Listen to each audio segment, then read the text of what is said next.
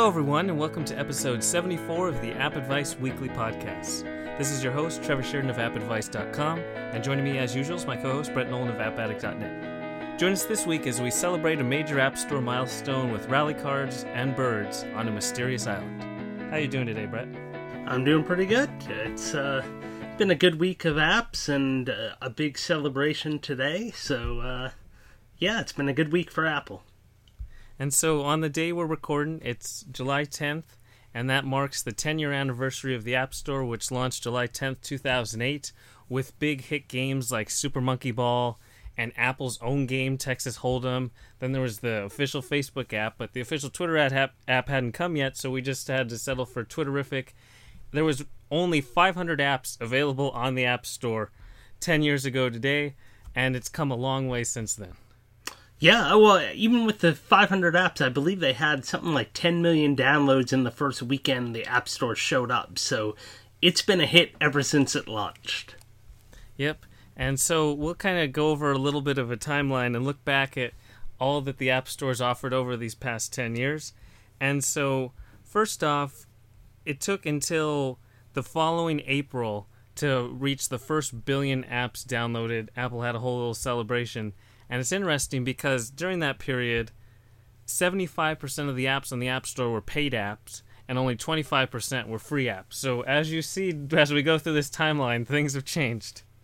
Right, and I remember early on in the early days, they had light versions of apps. So we didn't have this whole free to play thing. We had people uh, producing both a light version and the full version. So that's how you got your little trial to see if you liked it, and then if you liked it, you went and bought the full version.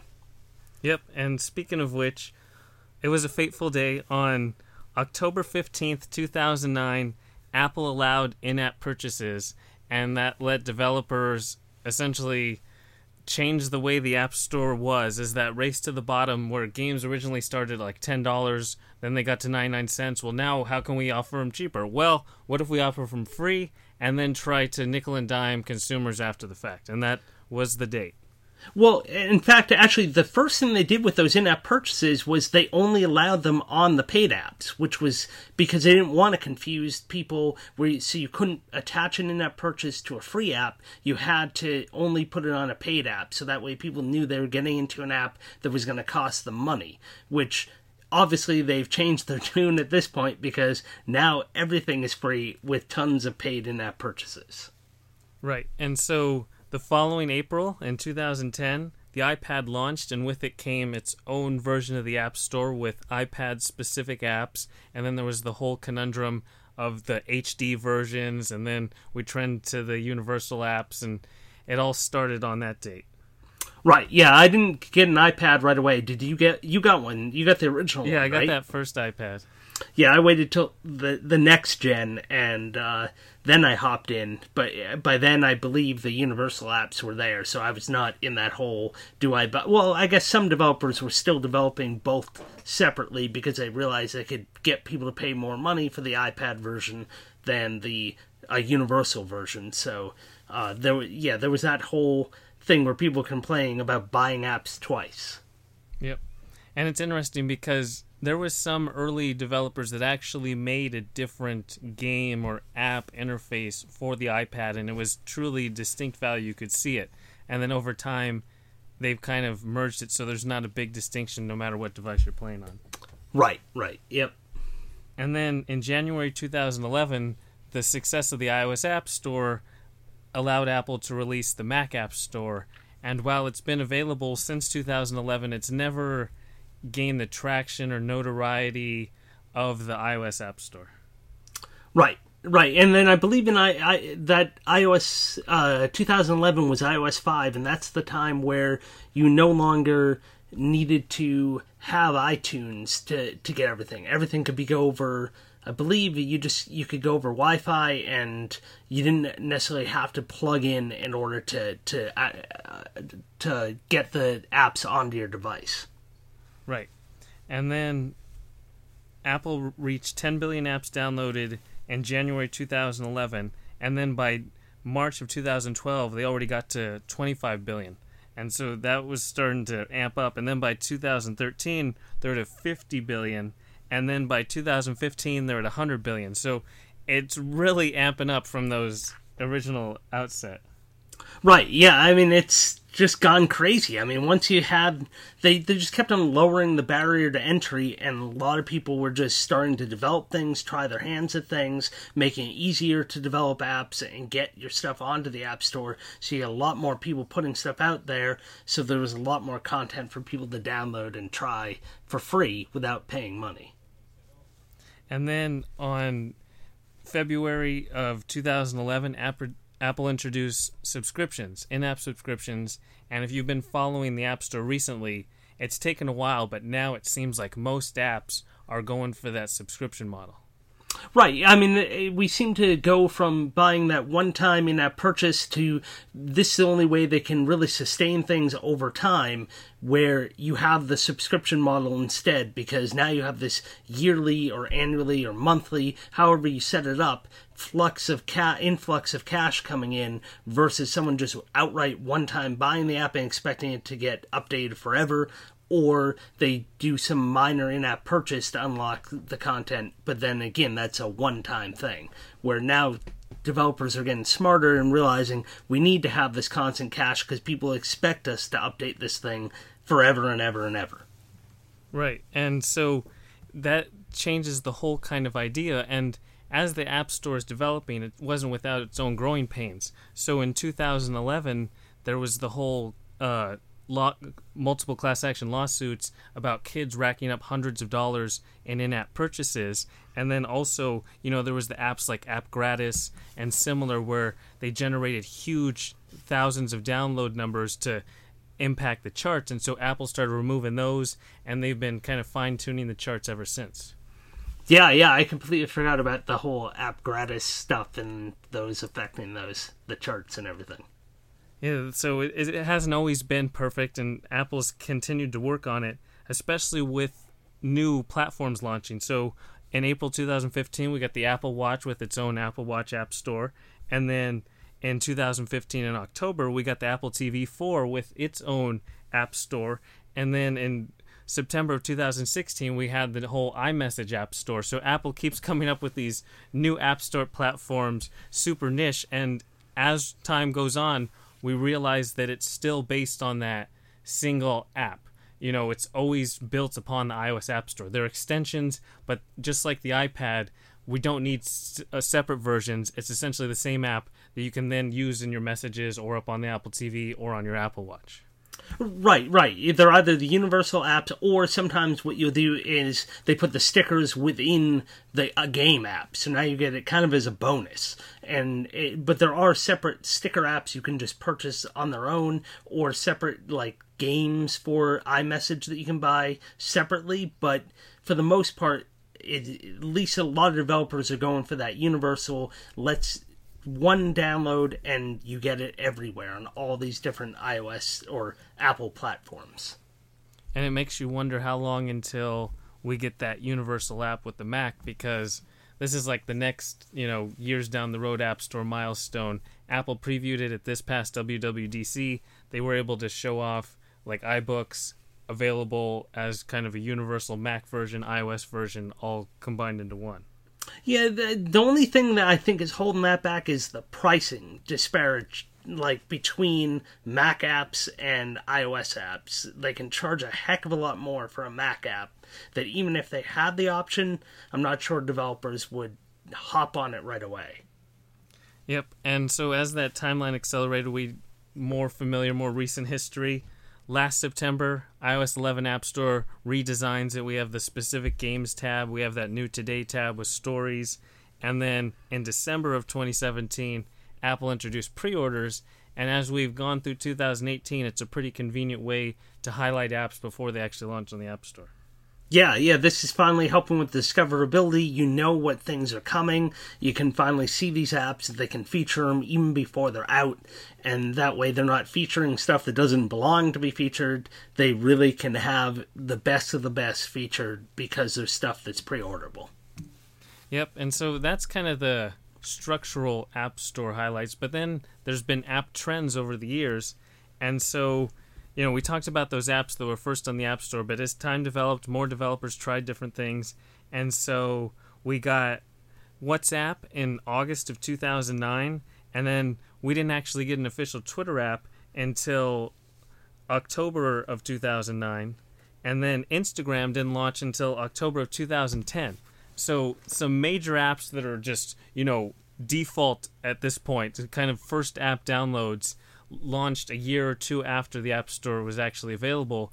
And in the case of Instagram and WhatsApp, they gained their popularity, notoriety, and acquisition costs just from iOS. Their entire business model started on iOS.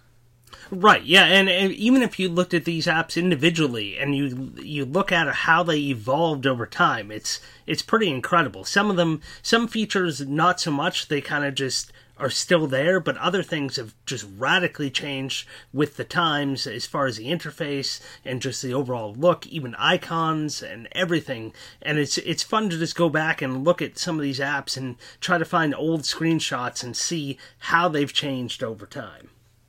Yeah, and even Snapchat didn't launch until the f- September of 2011. So just these really popular social apps, which are probably the most popular non-game ideas on the App Store have been in the social category, and just entire companies have launched and established themselves based on the iPhone.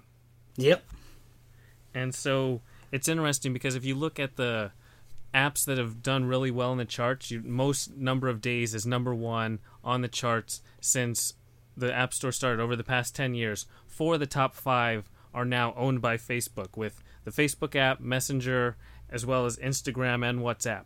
So those are kind of the top trending charts. And since then, Facebook has their own two, plus they acquired two others. Yeah, I, and they're making the right purchases, I guess. And then, speaking of acquisitions, some major kind of news from EA. EA is a really interesting company because they tried their own thing.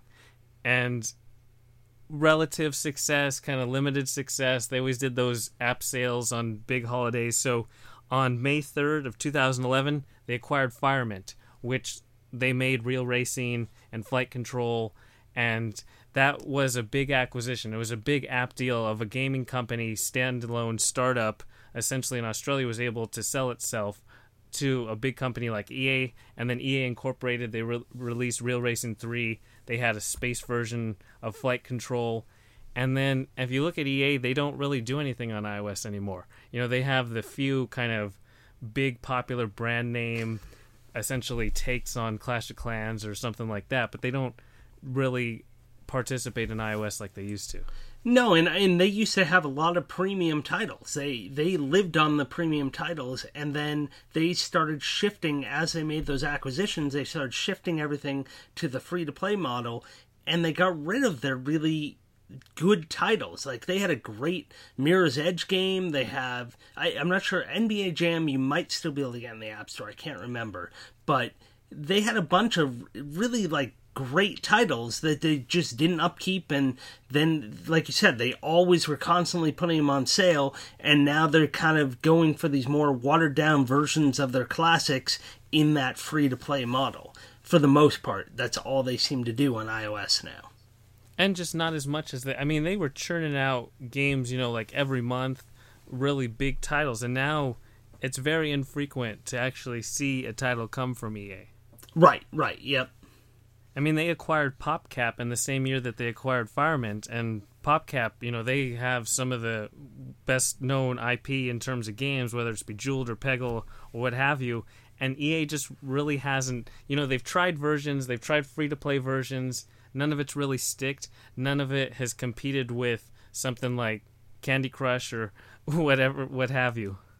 Well, even like titles that should be like evergreen titles for them, like that should still be sticking around, like Flight Control. It's gone from the App Store. That thing should still be out and about. You would have new gamers coming in and still playing it. That thing should still be around and they just did not upkeep a lot of these games and i'm guessing it was just too much money and too much work to keep on updating with the changes in ios to keep them relevant and keep them working and they just found it was easier just to let them die a death and you unfortunately can't find a bunch of these games anymore. Yeah you so we'll get on in a little bit about kind of game highlights, but a lot of them don't exist on the App Store anymore. Whether it's the 64-bit change, developers just don't stick around for 10 years, or whatever the case may be. Yeah, or or even like some of them were so tightly intertwined with OpenFeint, and that went away when Game Center kind of took over. But then Game Center, Apple's just kind of let die, and so it, it's sad to see some of these things you used to love when the App Store was early on, and you can't play them anymore. There's really no way, unless you have a really old device that still has this app on it somehow. And so 2009 was a big year on the App Store in January we got Pocket God, which was one of the early smash hits of the App Store, letting you c- control those little minions. It was updated just on a regular basis and showed the longevity of an app as you give attention to it. But also Flight Control came out in March, and then Doodle Jump came out in April, and then Angry Birds came out in December of 2009. So some of the most well-known classic App Store games all came out in 2009. And if you look at that list, Angry Birds is definitely the standout for being able to last so long, span it out. There's like a dozen or a couple dozen different Angry Birds games, whether it's Rio or Transformers or Angry Birds Epic, just all kinds of different versions of Angry Birds. Yeah, I, I mean, just a couple more to add to that list. Uh, I believe, came out in 2009, and Fieldrunners, the original Fieldrunners, came out in 2009. So there were some big, big titles that came out in that early days that were just they did they were so recognizable and did so well just right out of the gate. Yep, and then as you go along, we have August 3rd, 2011, the first version of Temple Run came out, and you know, it created its own genre essentially with all these 3D endless runners and you know the hugely successful sequel all starting out just from that August 3rd date. And Temple Run's fun because I got to see it at that GDC 2011 you know when they barely had much at all. And to see it just become a phenomenon is crazy Right, and Jetpack Joyride came out that that year too. So this endless runner craze with the start with Temple Run kicking things off, and then it just became like abs. That was just another genre that just blew up with these kind of highlight titles that just everyone wanted to make an endless runner once once these did so well. And then 2012 is a well-known year if you like popular games on the App Store. In August, Clash of Clans came out, and then in November, Candy Crush came out, and you could argue that they're the two most popular entities on the App Store. Yeah, neither of which I, I am playing, but yes, I, I agree that they were monster hits. But again, how much match three do we need? It's funny because both of them have spawned all kinds of different versions, have made the companies essentially worth billions of dollars, all just starting out from you know they neither revolutionized any given genre but they just made it super accessible and then they really made in-app purchases fully fleshed out fully thought out but not in your face. So it, they really kind of set the standard of what future games were going to do Right, and and also in 2012, that's when Telltale really like blew onto the scene with the whole Walking Dead game, and they had their whole system of in-app purchases where it was sort of a subscription if you pur- pre-purchased all of those episodes, or you could buy the episodes one at a time. So they were big into those in-app purchases as well, but in kind of like a different way where you're buying additional content, not these little microtransactions. And then 2013 was really kind of probably the climax of paid games, just some really amazing titles. It's kind of the end of 2012, 2013, where that's when, you know, Gameloft was accelerating with their Modern Combat series or Nova, and then you had, you know, like Oceanhorn and just really grand scale games for a premium price point. And like the Telltale games fit in that idea as well. Yeah, and on the digital board game side, since you know how much of those, that's when Lords of Waterdeep came out, and Playdek was like major at that point. Now, they're, now they're pretty much dead. Uh, but and we also had uh, Super Stickman Golf 2 came out that year, and Device 6. That was like the huge hit from Simogo, who had done Yearwalk the year earlier, and this was like the the next iteration of like their really crazy paid like interesting adventure creepy apps. Yeah, and Simogo's always definitely worth checking out. And then we had in 2014 in November we had Crossy Road come out, and it's really interesting because the developer of that game, he made you know a few like hidden object games before that. He was relatively small, and then just Crossy Road, it was probably the last out of nowhere just huge spike game in terms of a small developer up until we had Flappy Bird, which was the following year, and then that created its own trend of just crazy, insane, out of nowhere games that made all these different clones, and that was a whole weird time. The 2014 15 quick action, super hyper games that are very difficult. Right, and and also that year Hearthstone came out, which was a monster hit, and people were playing that like crazy. Uh, Galaxy Trucker came out, uh, and Star Realms as far as digital board games go, and yeah, so you had all those quick action. Everyone wanted to be the next Flappy Bird, but then you also over on the other side, the more everyone started seeing Hearthstone and trying to create their own little card battling game, which pretty much copied everything in Hearthstone. So you had all of the, the this was the year that launched the copycats, and then you had everyone trying to cash in on these that were doing so well. Yep. And then 2016 in July, we had Pokemon Go, which showed that AR was viable as a gaming trend. I don't know how many people still play Pokemon Go, but in 2016 when it launched, it was like the ultimate craze where like every meme was about it and just all kinds of uh, random people would all of a sudden be playing it even if they've never played Pokemon and be on the news and all kinds of crazy stuff yeah, that first year, that first week or two that it came out, it was absolutely insane. People were like driving while playing it. Like, it was absolutely insane. I know about like two or three people that are still playing the thing. I don't play it at all. I lasted two weeks tops. And, but yeah, it was like absolutely, it, it was the first game that I would say really cracked in all over the news. Like there were other ones where they talk about Flappy Bird and and this, but literally Pokemon Go was everywhere on the news. Every single news station was talking about it. Didn't matter what. And people that you didn't even know gamed were starting to play it and pulling out their phones and walking around trying to play it just because it crossed so many barriers and so many people were interested just in Pokemon that this got them playing these games out and about it I don't know that it was this whole exercise thing that people thought it was going to be, but it, at least it got people outside while playing these games. And it makes you wonder if Apple put more attention towards augmented reality, you know, for their own AR kit and later versions of iOS because of the popularity of Pokemon Go. I suspect it has to be, right? I mean, yeah. it it seems like they saw how much money that thing made. I don't know that anything in AR is really done as well as that has, but I think they saw this could be a big moneymaker if they had the right IP attached. Yep.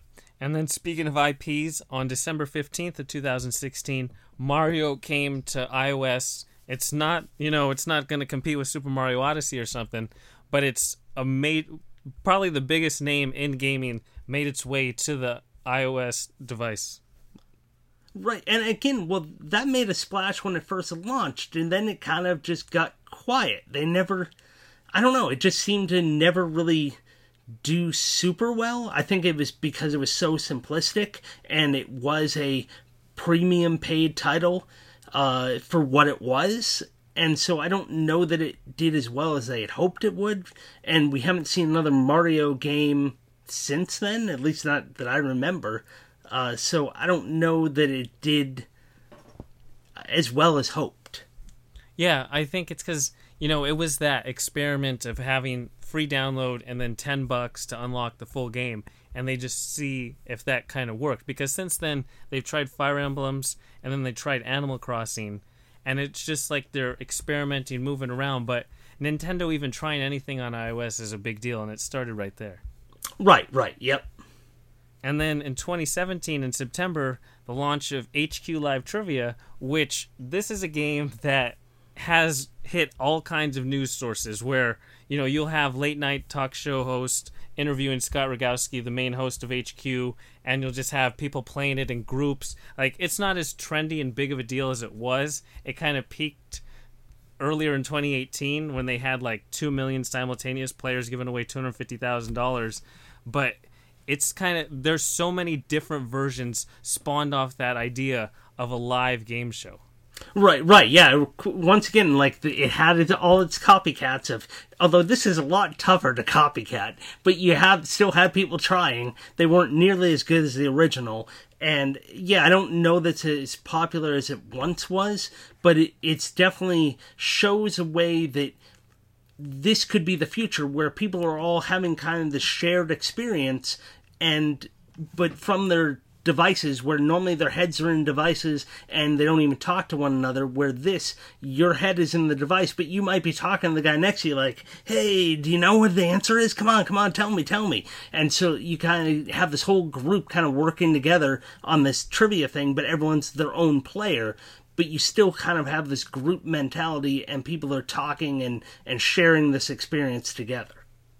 And with a normal game show there's such a barrier to entry where you have to might go to the studio and then you have to get picked to come on down and then actually play or picked in a few people to play Jeopardy or very very few people are selected.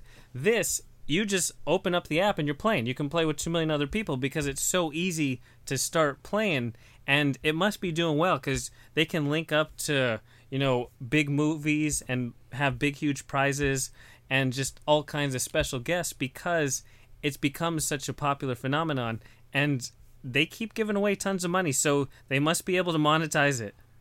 Yeah, I don't know how they're monetizing this, but somehow they're making money. And yeah, they have all kinds of special guest hosts coming in. They have people who host it, like just popping in for question or two. It, uh, it's become a whole cultural thing, and I'm impressed that it's it's been doing so. well. I I I've kind of stopped playing. I every once in a while will play, but uh, it's still fun when you hop in. Even even if I don't play it for a while and I hop in, it's just fun to give it a try. And I sometimes I'll know the answer, sometimes I won't, but it's it's available to anyone. Yep. And so we're in 2018 now, and we got plenty of games to talk about on this week's episode. Before we get there, I just wanted to go over kind of the best of my best of picks for each of the past nine years because we don't have the 10th year yet. But so 2008, my game of the year was Dizzy Bee just because it was made from the ground up for iOS. You know, it used the accelerometer. It was a whole different way to play because accelerometer wasn't really used back in 2008. So you're tilting your device to control your little bee to slide through the world. And that was just one of the really memorable get go games from the App Store. Yeah, I fondly remember D- Dizzy Bee. I remember they even released a pack of all their games later on. It was it, that was a that was a fun game. And then 2009, Rolando 2. So the first Rolando released in 2008. It was that platformer that lets you draw paths on the screen, interact with the environment, super cute rolling characters. Again, it's using tilt. And then the sequel just expanded the whole cast of characters, the levels, just everything. And it's too bad we never got a Rolando 3 because as it came into development, that's when the parent company ngmoco was really going heavy free to play and then they got acquired by Gree and it just it never got fully made. Right, you're, that's when things fell apart. Yeah, Rolando, both of them were fantastic games. I, I distinctly remember getting one of those little cards with a code for the first one when they used to print those nice little Starbucks ca- cards. Yeah. And mm-hmm. then uh, second one, I picked that up as soon as it came out because I loved the first one so much. And so then in 2010, I started making top 100 lists or top 50 lists. So here's top three for 2010. I got Tilt to Live, Fruit Ninja, and Zombie Smash. And each of these games, again, focus on iOS. So Tilt to Live, you're tilting your device. It's this whole arcade, classic arcade game, but now made with tilt. And then Fruit Ninja, what needs to be said, it's kind of a standout of 2010 as well, just with that whole touch swipe mechanics. And then Zombie Smash, it uses that same touch, hyper quick action, touch friend, friendly design. Yeah, all fantastic picks. I, I would pick all those as well. And honestly, you can fire up these games and they're still good today. You know, it's not like, Well, I think Zombie Smash is removed from the App Store, but Tilt to Live and Fruit Ninja you can still play, and they're still a ton of fun. Even there's a Tilt to Live too to try. Yeah, yeah. If you haven't played Tilt to Live, you need to play that right away. I, am sure everyone at this point has played Fruit Ninja in some form, but if you have somehow missed Tilt to Live, you are doing yourself a disservice if you not go and play that as soon as you're done listening to us. Yep. And so then 2011, we have Where's My Water, where Disney created their own brand new IP, a whole new idea with this water based physics puzzler, because physics puzzlers were pretty popular at the time, but the water idea hadn't been done, where you're digging the ground to guide the water flows to specific areas. And then you have the fun little swampy. And Disney's another company like EA where they were really doing a lot on iOS in the early days, and now they'll essentially license out a Star Wars game or a Marvel game, and that's the extent of their work on iOS. yeah. Well, eh, they did. They, yeah. I, I, unfortunately, they've kind of let things lax. But where's my water? The where's my Mickey was excellent. Uh, an excellent take on that whole thing. But yeah, it was innovative at the time, and it was just a fun, different sort of puzzle game that you think like why hadn't anyone thought of this before it but it just works so well and was so approachable for any age or any kind of skill level as far as puzzle games go that it was just a fun little quick play like i'll play a level here and there and you can hop in hop out of it and it was just a very well done game yep and then modern combat 3 so since then we've got modern combat 4 and combat 5 but in 2011 what Gameloft was able to do with the first person 3D first person shooter on iOS, it was really really impressive. And I think I that Gameloft I feel bad that they changed. You know, when they were making, you know, Hero of Sparta and Modern Combat and Nova and those really deluxe games kind of based on console versions like the first Dungeon Hunter, all that stuff, that was really fun time. Right, yeah, they had the that was their niche. That they did such a good job in that area and then it just kind of got left like I, it's another one of these like sad stories where you had someone doing such good work in a certain area of the app store and then all of a sudden it just goes away and then these games I didn't know that you can play some of them anymore or they started to shift towards like a free to play model which just kind of ruined the experience yeah, it seems like Gameloft's focusing on like making a new version of Clash of Clans. You know, because they've always had that idea of making versions, but you know, when you're making a PlayStation game available for iOS when it doesn't actually exist, you know, you change up the naming and the characters. That's something different. But if you make a version of Clash of Clans, well, I'll just play Clash of Clans. You know, it's not like there's no alternative. Right, right. Yeah, you might as well play the original if you can play the original on that platform. But right, and then Go ahead. Oh, I was just going to say a couple that I just wanted to mention from 2011 uh, were uh, NBA Jam. I loved the the port of NBA Jam and Home Run Battle 2, which was uh, I forget who released that. Come to Us game. Yeah, right? Come to Us game. Yeah. I was so addicted to that game. I played so much of that. And Ticket to Ride, the the digital version of Ticket to Ride was fantastic. Still a classic. And then Jetpack Joyride was that year as well, which I believe we already mentioned earlier. Yeah, but that's when Halfbrick was just nailing every release before a couple developers went and started their own company. Just they were really doing a good job back then. Yes, yeah. And then also Spy Mouse came out in 2011, and that was the first game created from the EA and Firemint partnership that we mentioned. And Spy Mouse took that idea of flight control and turned it into more of an adventure. So rather than endless challenge, you now have distinct levels using that path drawing control.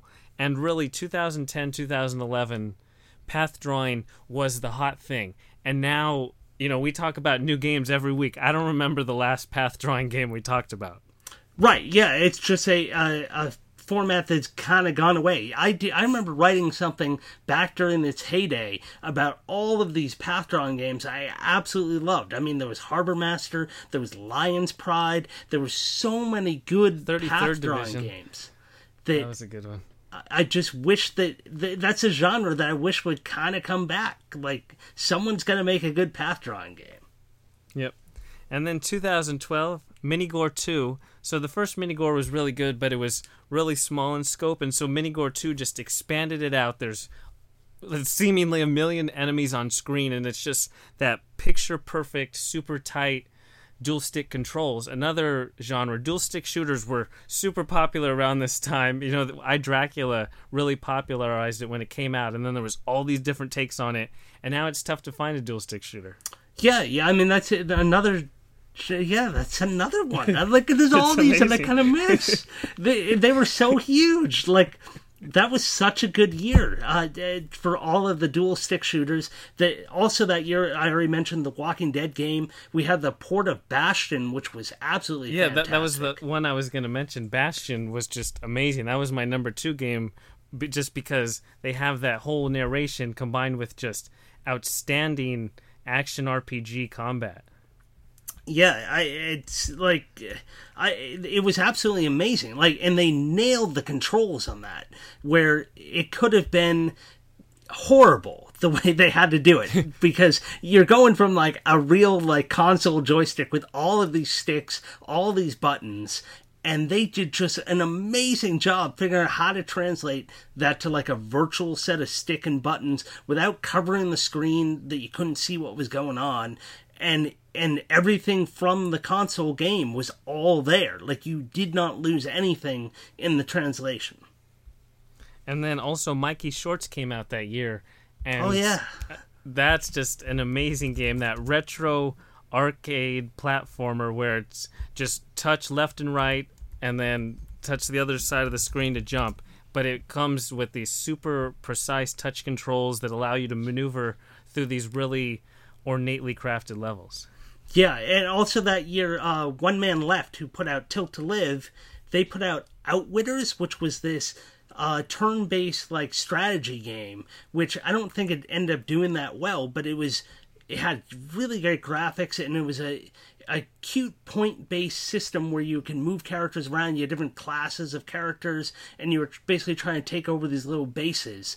And it was really well made. It was underrated uh, I loved that game. I thought, and uh, I'm kind of hoping it comes back and does and gets a resurgence. But uh, it, it, there's all these titles as I was going through and just looking back that you just I remember playing these games so much. And what happened to them? Yep. So once we got to 2013, I mentioned it earlier, but Oceanhorn was just this amazing Zelda style game. You know, it was like 6.99 and it was just this outstanding adventure game where you want to play it start to finish and just so much happens. There's so much to explore and just do in that game. Yeah yeah yeah i i i totally agree.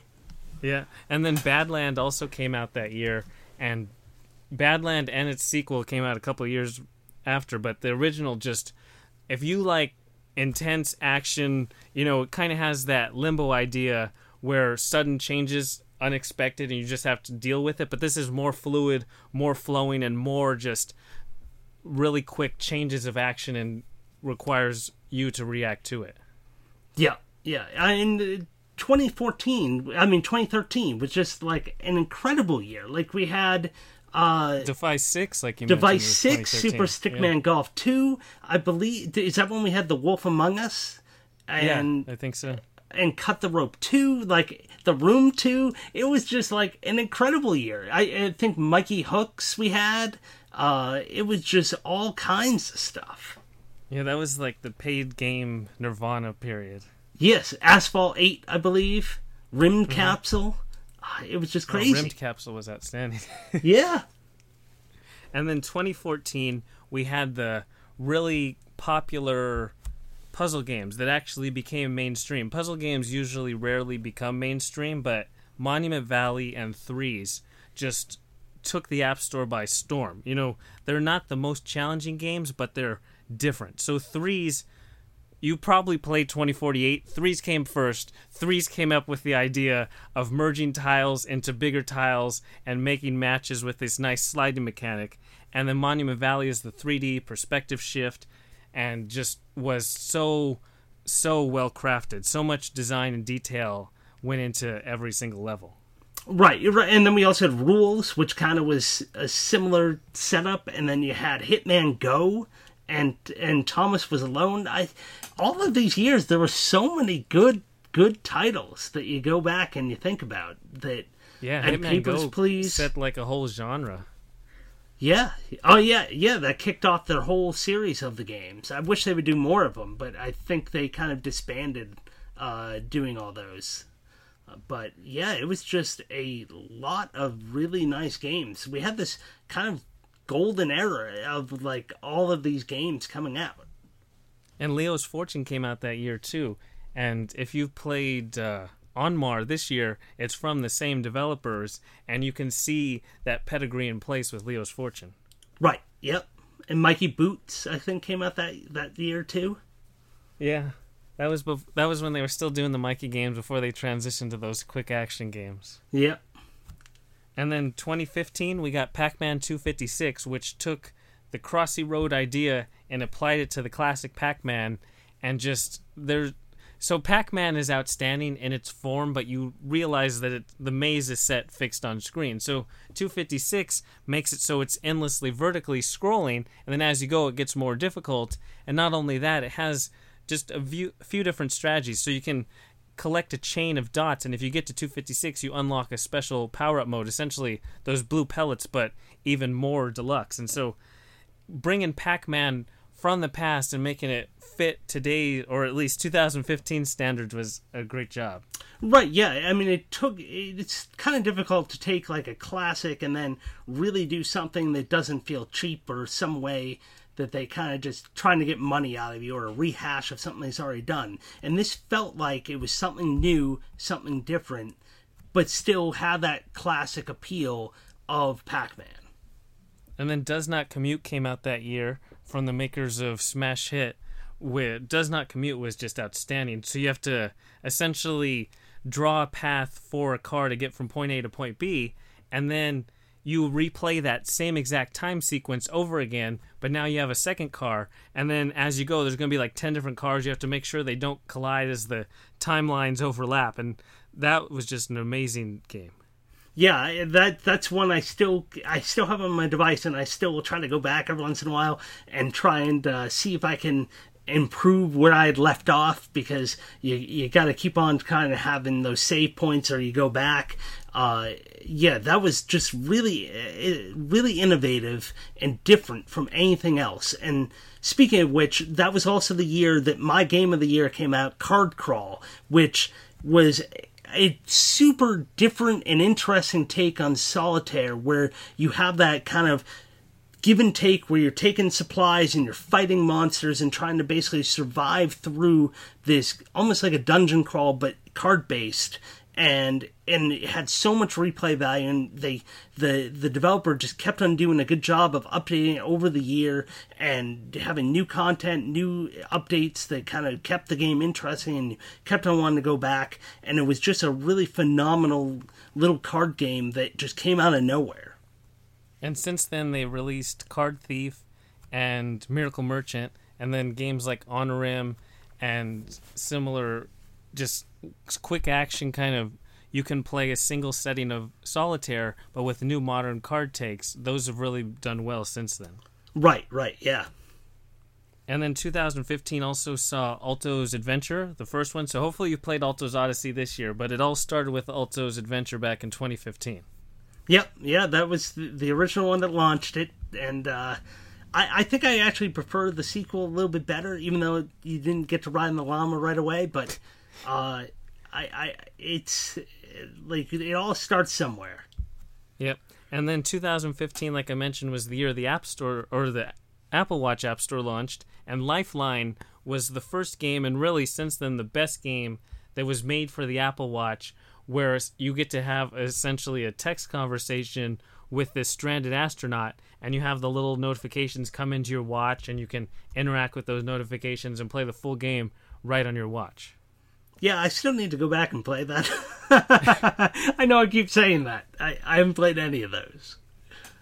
there's a bunch of Lifeline games since then, all built on the same idea, but that first one was their best in terms of character creation, storyline creation, multiple endings where I've reached two endings where I failed to save Taylor, and that's why I haven't got back. I had never actually saved Taylor in that game. you keeping keeping her hanging. Yep. And then we get to 2016, and that's the year Mini Metro came out, where we saw that game, both of us, as saw at different cons, and it seemed like, oh, coming next year, coming next year. And finally, it actually came out, and it lived up to the expectations just by being a brilliant time management game where you get to oversee the subway and control the different lines with specific stations that you need to bridge and create pathways to. Right, yeah, that was a long time coming, but it finally uh, was well worth the wait. And uh, yeah, I, I, 2016 was another year where we had a lot of crazy good titles. I mean, that was as far as like digital board games. We had Patchwork came out. We had Solitairica was an amazing take on Solitaire. Uh, and it was, and even Concrete Jungle was kind of like out of nowhere. That was kind of a, uh, sort of a digital board game. It was a strategy game where you're building up like a city, and you kind of had to place these kind of uh, almost Tetris like pieces of buildings and parks and things, and there were rules about where you could put things, and you didn't want to have too much negativity in your city, and it was uh, just a really different and fun game. Yeah, just to be able to have that kind of time management expanded out. And then you have uh, Inks came out that year, where that was just a great way to reinvent pinball by giving you specific areas to shoot. And then once you completed the level, it was almost like a piece of art because as your pinball rolls around, it lays down like rainbow paint behind it. So you get to see your whole trail of everything that you did. Right, yeah, you kind of left these beautiful like pictures of your the weird paint splatters that you created during your your pinball game. And then Crashlands came out in 2016 as well, and that's just that survival adventure game. You know, they'd been on the App Store and other platforms before, like Don't Starve, but Crashlands just made it so accessible. And then not only that, they gave you a continuous flow of objectives. So some of these type of games, you can get lost saying I don't know what to do, or you don't really know what to do. you know, so these games has Crashland gives you specific objectives to follow. You don't have to follow them, but it gives those type of players that can get lost something to actually aim for and strive for. Right, yeah, there was just so much content in that. You n- never felt like you didn't have something to do. And my and my daughter played that for so long. She kept on playing after I had stopped playing it. And the, just constantly was going back in because there's more stuff you can collect or more tasks to build, things to fight. And it was just a lot of content for I, I don't remember. That was fairly inexpensive. I, I seem to remember not being too, too expensive, but for the amount of content you got, it was insane. Yeah. And so that's 2016. And then 2017, hopefully you listened to our best of 2017 episode last year. You know, it was just like six, seven months ago. But in case you didn't, Oxenfree, Gorogoa, and Hidden Folks are amazing. Oxenfree takes that Telltale idea and expands upon it like nobody else with an amazing storyline. Gorogoa takes the ideas of Framed and expands upon it, where you have these multi layered kind of Inception style areas to draw around. And then Hidden Folks takes Where's Waldo and brings it to life with these ornate and expansive areas to find different items from. Yeah, yeah, especially the the second two, they were visually stunning, and even even though uh, Hidden Folks was black and white, there was just so much detail in those pictures for you to kind of sift through and look at, and little tiny little animations of things, so much stuff to to take in and look around and see as you were trying to find the items that you're supposed to be finding. As far as like yeah. my my top three for that for last year were uh, Thimbleweed Park, which was kind of went back to that retro style adventure game.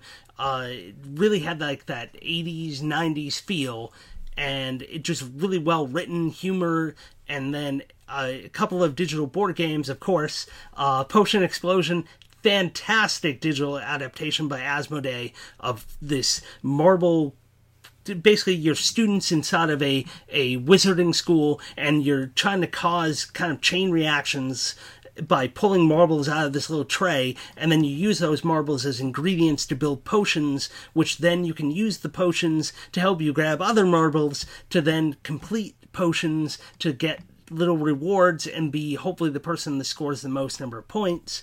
And then finally, Age of Rivals was another of these out of nowhere type card games where it was kind of a collectible card game, but it's all in one. You paid once and you were done. You eventually unlocked all the cards, but you didn't have to keep on buying card packs or anything like that as you were playing through. Yeah. And so, I mean, 2017 was great and I don't know if I can say the same thing for 2018 so far. I mean, there's been some definite standouts, but as you Yeah. go back through all these years, I don't think that this year is on par with those. No, I think we're running slow this year. We have not had like the big influx. Usually we have three or four or even five majorly good titles every month we've had in some of these years. And this year it just has not been that. We've had some decent titles, some good titles, but not like outstanding, memorable, super memorable titles.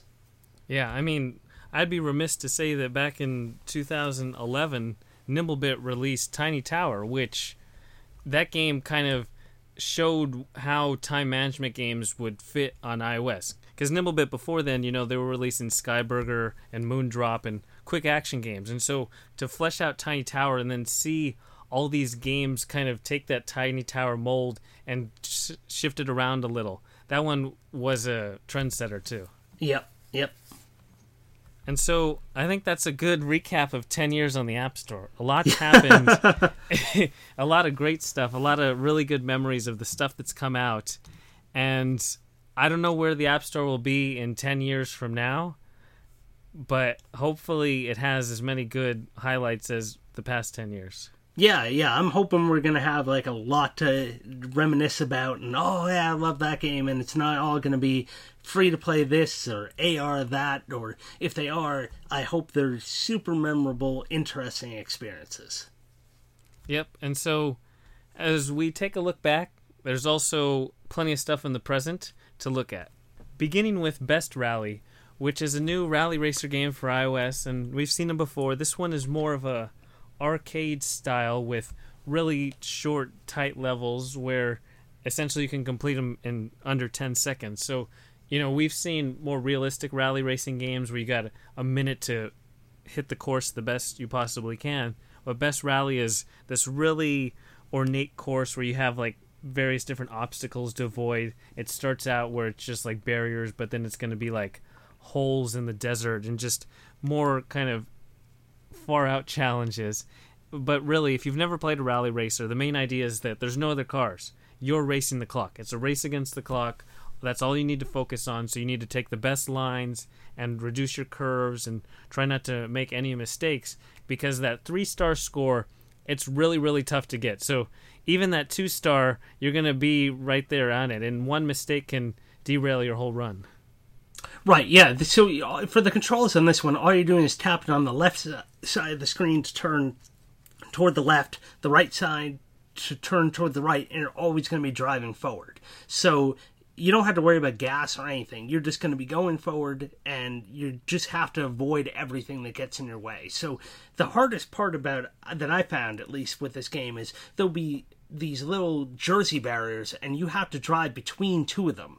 Well, you can't really see what's coming up ahead of you. It's not like you have a top down view and see everything all at once. You have kind of this isometric view and stuff comes into your field of view as you're driving around the course. So you can't even plan ahead until you've gone through the course at least once and then you kind of know how it's laid out and you know to improve the next time. And you when you race the next time you'll have a ghost of your previous run to kind of give you a guide so you can kind of see where you may, maybe went wrong before and know maybe I need to start turning earlier or maybe I need to start turning later if I want to make it through this thing and not get tied up a little bit by this uh, barrier or the falling off a bridge or whatever you happen to have to avoid but there was a nice mix of things as you're going through these different levels Yeah, they really balanced it well.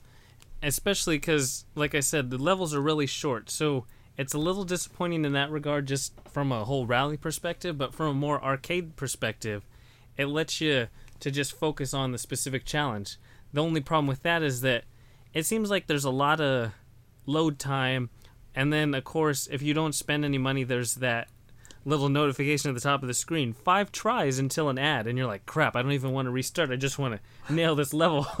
And so you can pay money to remove ads so you don't have that but without it it just it doesn't seem to flow from level to level as well as it could with how short the levels are. So it seems like it's always kind of pushing you away to look up from the screen or be distracted by something else rather than being fully immersed in the game Right, and I actually I kept on my brain kept on misreading and saying it, seeing it as four tires or five tires. I'm like, oh no, it's not tires, it's tries.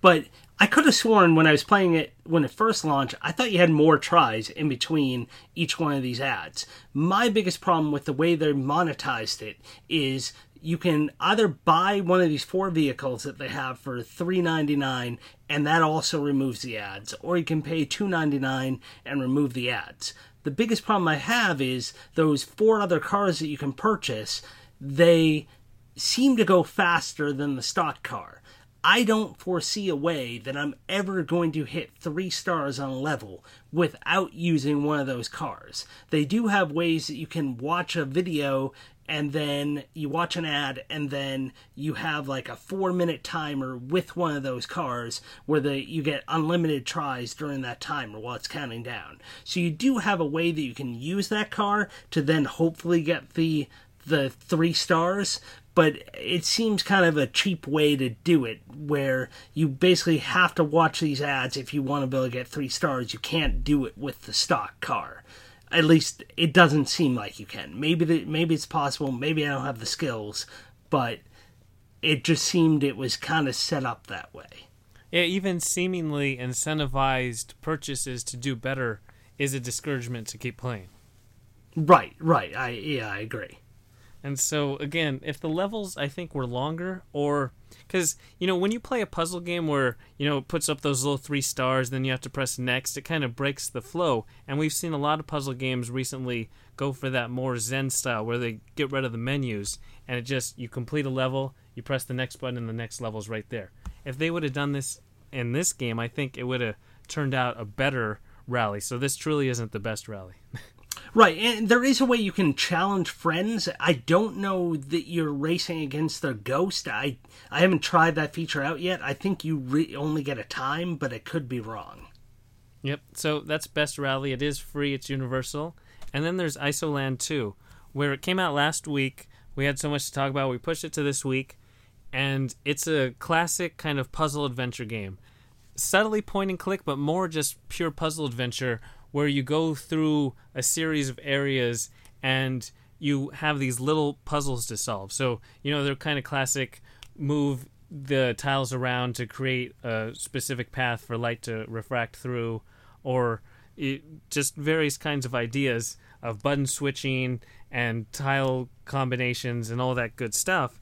And then the sequel picks up where the original left off, but you don't have to have played the original to enjoy the sequel because it's standalone and it also has these little throwbacks and shoutouts to the original. The original more fleshes out this mysterious island that you're on, and so the sequel focuses on time travel, time periods, so it's going to overlap with the original, but again, you don't need it. So it lets you essentially just focus on moving through the puzzles. You get to travel from environment to environment, tap on anything that you can to see if it's interactive, and then pick up little pieces, little items. So you'll have a pair of scissors or a knife or some blueberries, some bait, and all these little pieces are to you then have to figure out where they go in the world, what can they interact with. So it's classically inspired but with a really neat storyline of time travel, mysterious island, and all the intrigue that comes with it. Right, yeah, I played the original back. I think it came out in 2016, and it was another of these that kind of came out of nowhere. Great, like hand drawn graphical style, and it was just a really fun and interesting point and click adventure style game. And a really odd story. I don't want to give anything away, but it's a, an odd story. And then you ended up, and then all of a sudden I found out they were making the sequel. And I'm like, I definitely got to play the sequel. I love the original. And so it kind of continues the story from the original, but you don't necessarily have to have played the original to, to just dive right into this one. You're, you're going to understand enough of the story as it goes on. It's weird, but I love these weird point and click adventure games. And I found I found that this one I would say it was a little more straightforward than the first one. I thought the first one the puzzles were maybe a little trickier, but I still thoroughly enjoyed this the sequel and especially the whole element of the time travel and and the story elements as well. The thing I like about the way this game is set up is normally in like these point and click adventure games, you can kind of ignore the story and you're just kind of moving around, collecting things, and you can figure out what you need to use on this or that.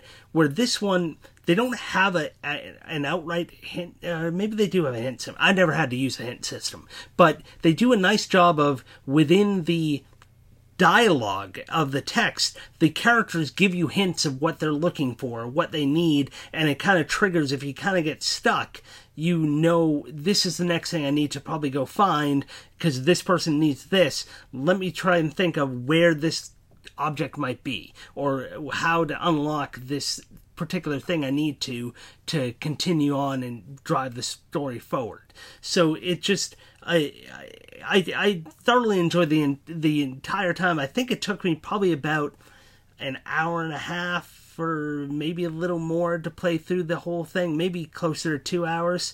Uh, but it was it's a cool story and just really well done art and and text wise as well.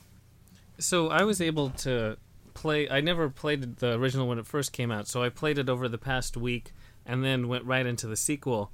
And with that quick connection, I definitely agree that the puzzles are a bit more straightforward but it seems like there's more movement. There's more different scenes available to potentially travel to to piece things together. You might have to move for, further between a code here and the solution over here, and then there's more items to pick up.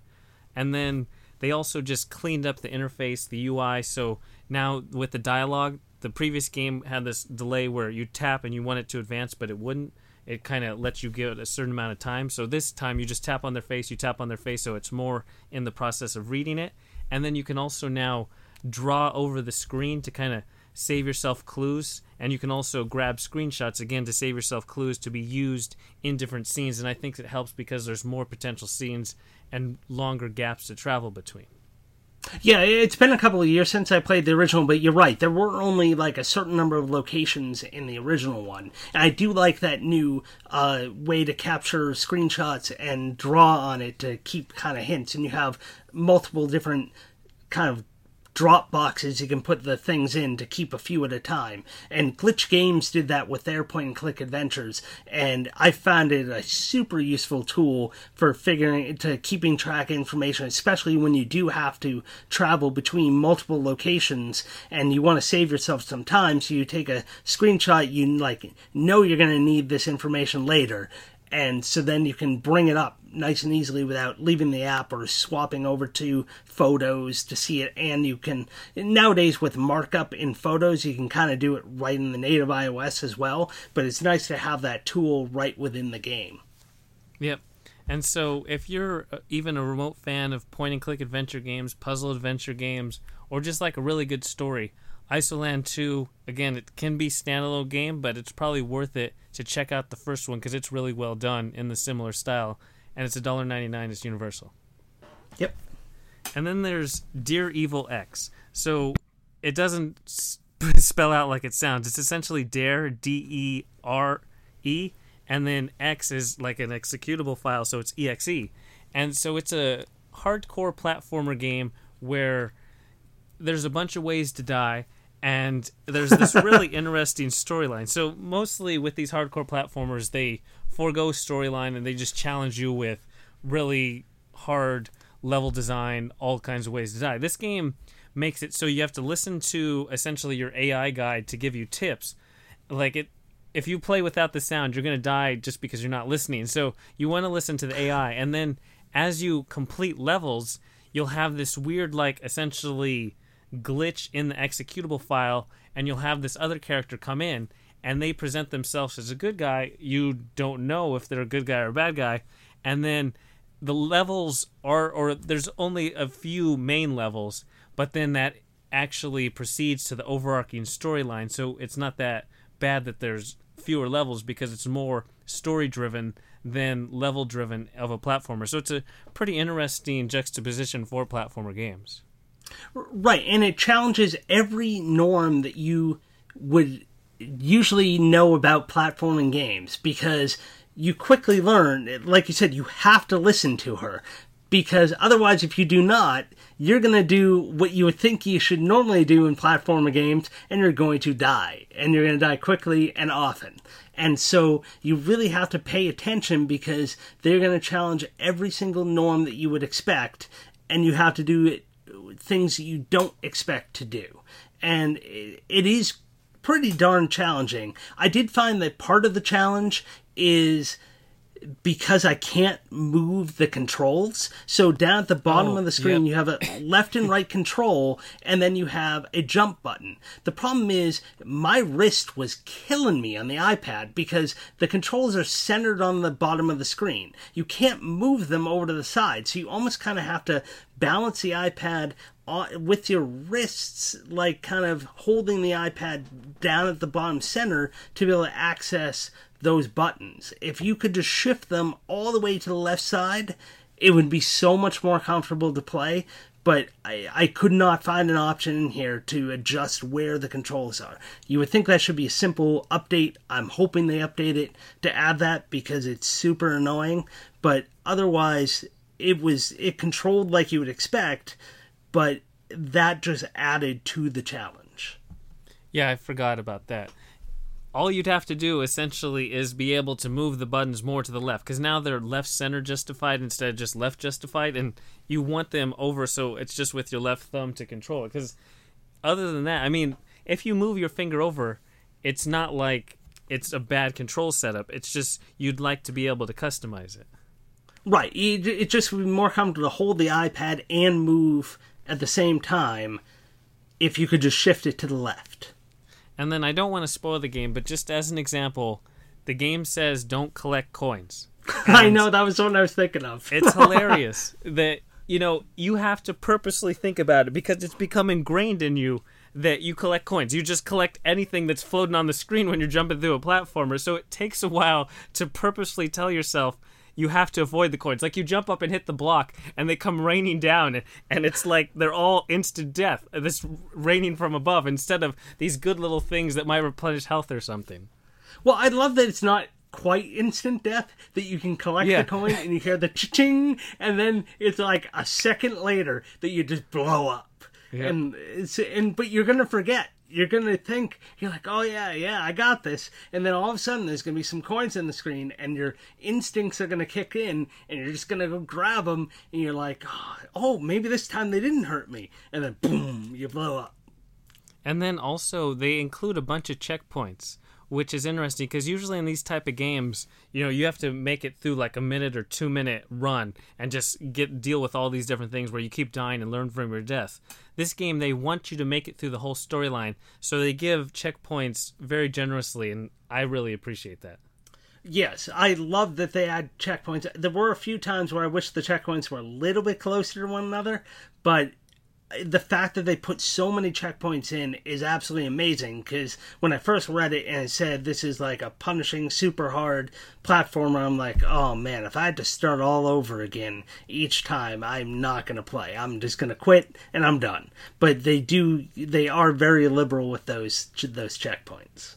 Yep, so that's Dere Evil EXE. It's free, it's universal. And then to round out the week is The Birdcage.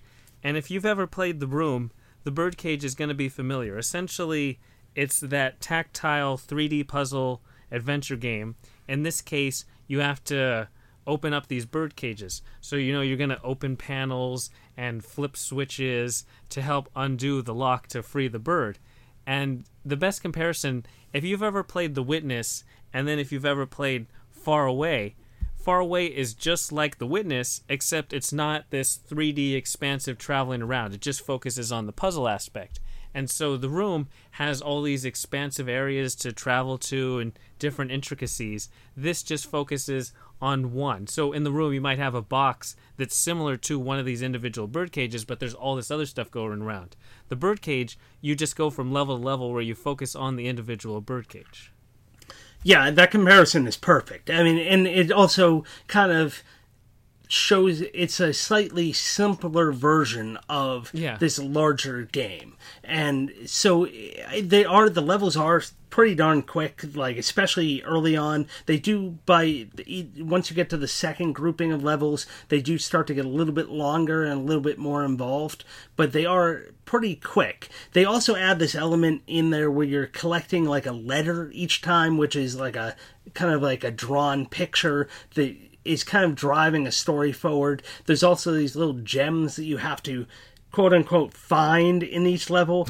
They are so out in the open obvious that you can just quickly tap them even while the screen is loading and you could tap some of them. It, those seem kind of useless. Like I, they should just leave that part out. I think it's just to give you a little more to do in each level to extend it a little bit. It seems kind of pointless, but otherwise like i did enjoy the puzzles they were fun they do have like some rich elements they do obviously borrow heavily from the room there's a lot of similar puzzles to that uh, but it, it's so well made it's just not at the scale of something like the room but if you're looking for something quicker and like fun little short puzzles then i think you'd really enjoy this Right. It's if the room is just like too much, might be overbearing, or really you just want that room fixed, but you don't need to sit down for an hour and just be involved with it. These are just quick, short, condensed levels built on similar mechanics. It's not going to be the most complex puzzle sequences you've ever come across, but they're still well done to keep you engaged. Right, and for for the free download, you get two level packs for free, which each have five levels. You'll go through those pretty quickly. It really will only take you probably half an hour, I would say, tops to get through all those. Maybe forty minutes, depending on how slow you are. Uh, and then you can buy two other packs for 99 cents each. I think they had a third pack for 2.99. I want to say. Uh, I'm not sure how many levels were in each of those. I'm guessing probably five each in the 99 cent packs. I'm not sure what was in the other pack. Yeah, so that's definitely worth noting. And so the birdcage is free, it's universal, and then you you're gonna need to buy more level packs if you're really enjoying it. Yep. And I think that's everything for episode 74. Yep, that's all I got. To everyone listening, we hope you enjoyed, and we'll talk to you next time. Talk to you later.